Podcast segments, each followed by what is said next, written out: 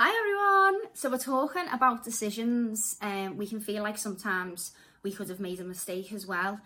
Um, I just wanted to pick up on the video that um, we are divinely led and whether we choose to listen or not is up to us.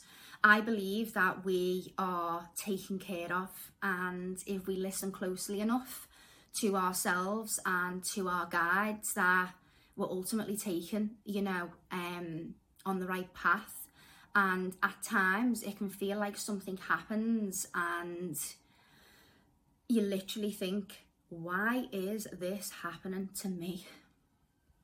Like the worst possible scenario or situation that you can ever come across.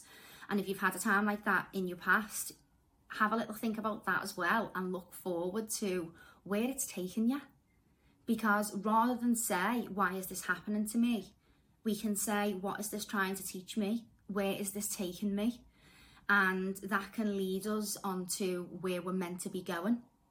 So that's a little bit about, um, I just wanted to say about our decisions and, you know, what we can feel um, in mistakes and stuff. But I've, I've, I think at times that, you know, make you feel proud. And again, like we just spoke about on the other video, have a little look at, you know, the logic and emotion. So logically, how can I say this? Basically, when I help people to make decisions when I with my clients, they're like, "Oh, you're just so straight, black and white, just so logic." But that's because I'm not caught up in emotion because it's not me.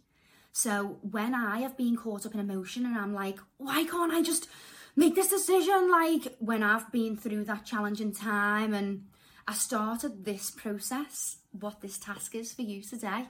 And oh my God, it helped me so much to take all the emotion out because we can get caught up and sometimes we make things up in our heads and scenarios that are way worse than what they even are.